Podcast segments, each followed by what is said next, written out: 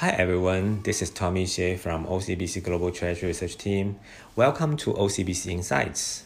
I have just cancelled my March school holiday trip to Thailand due to development of COVID nineteen outbreak globally. Most of our travel plans in the next few months are likely to be disrupted by COVID nineteen. From today, we want to update you the latest trends of COVID nineteen globally via our weekly COVID nineteen podcast. Since early February, the Treasury Research Team has launched a comprehensive daily COVID nineteen monitor.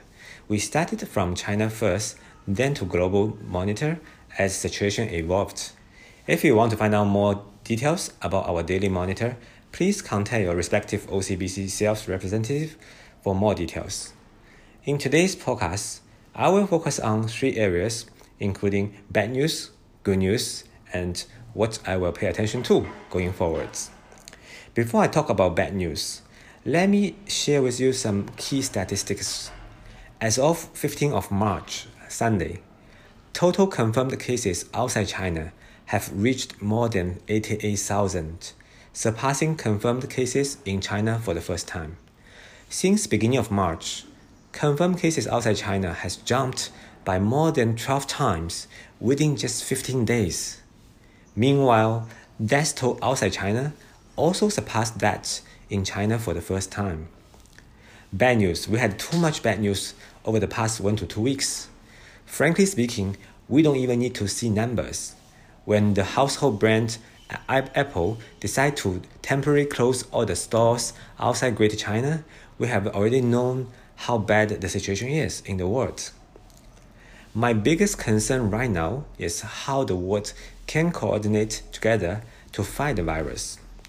When more than one hundred countries have already reported confirmed cases, global cooperation is extremely important.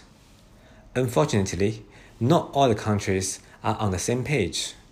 While the W H O has encouraged countries to try containment measures, some countries have already looked beyond containment to mitigation or delay. The Stockholm region of Sweden said the testing will be only restricted to the sick and elderly group, while U K's thinking about the concept of herd immunity shocked the world.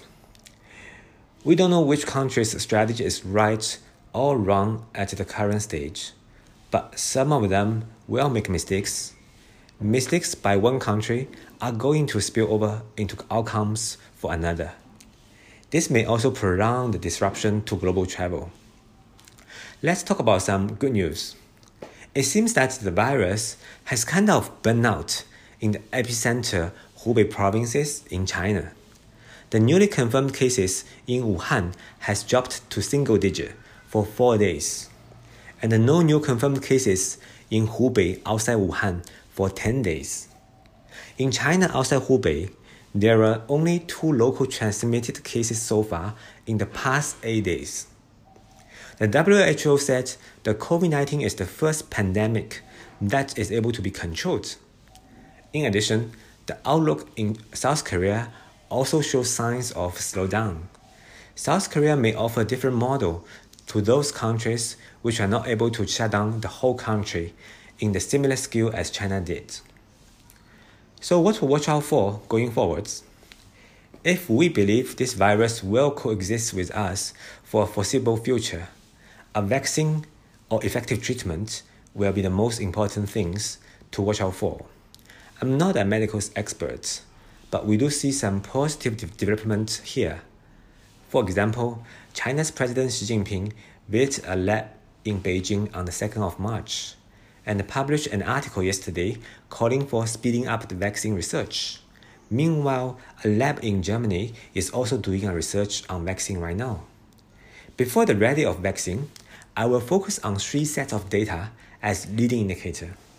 First, the number of severe or critical cases in China.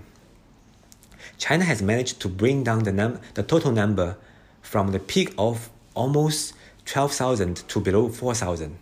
The change of number of severe cases can be used as a gauge to show how effective the treatment could be. Second, the development in the U S is also important, as the large, largest economy in the world and the latecomer to this crisis. It is important. Third, the situation in Germany. Germany has one of the best technologies in the world. The artificial lung used to save patients in critical situations are mostly manufactured in Germany. Although total confirmed cases in Germany has exceeded five thousand eight hundred, Germany has one of the lowest fatality rates, which is less than zero point two percent. If Germany is able to put everything under control, it may help calm down the panic in the Europe. I will stop here today.